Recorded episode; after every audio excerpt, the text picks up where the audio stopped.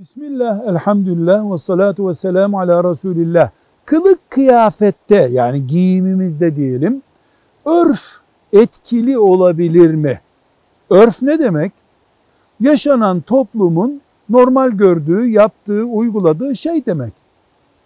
Toplum İslam toplumuysa, helal haram biliyorsa, şeriat nedir? Allah ne emreder, peygamber ne emreder bunu biliyorsa, fıkıh kurallarına itibar ediyorsa, o toplumun örfüne göre giyinmekte veya giyinmemekte hiçbir sakınca yok.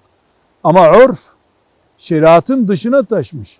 Şeriatı yani İslam'ın kurallarını yok kabul ediyorsa o zaman biz örfün şeriatla ters düşmeyen bölümüne göre giyinebiliriz, yürüyebiliriz, oturabiliriz.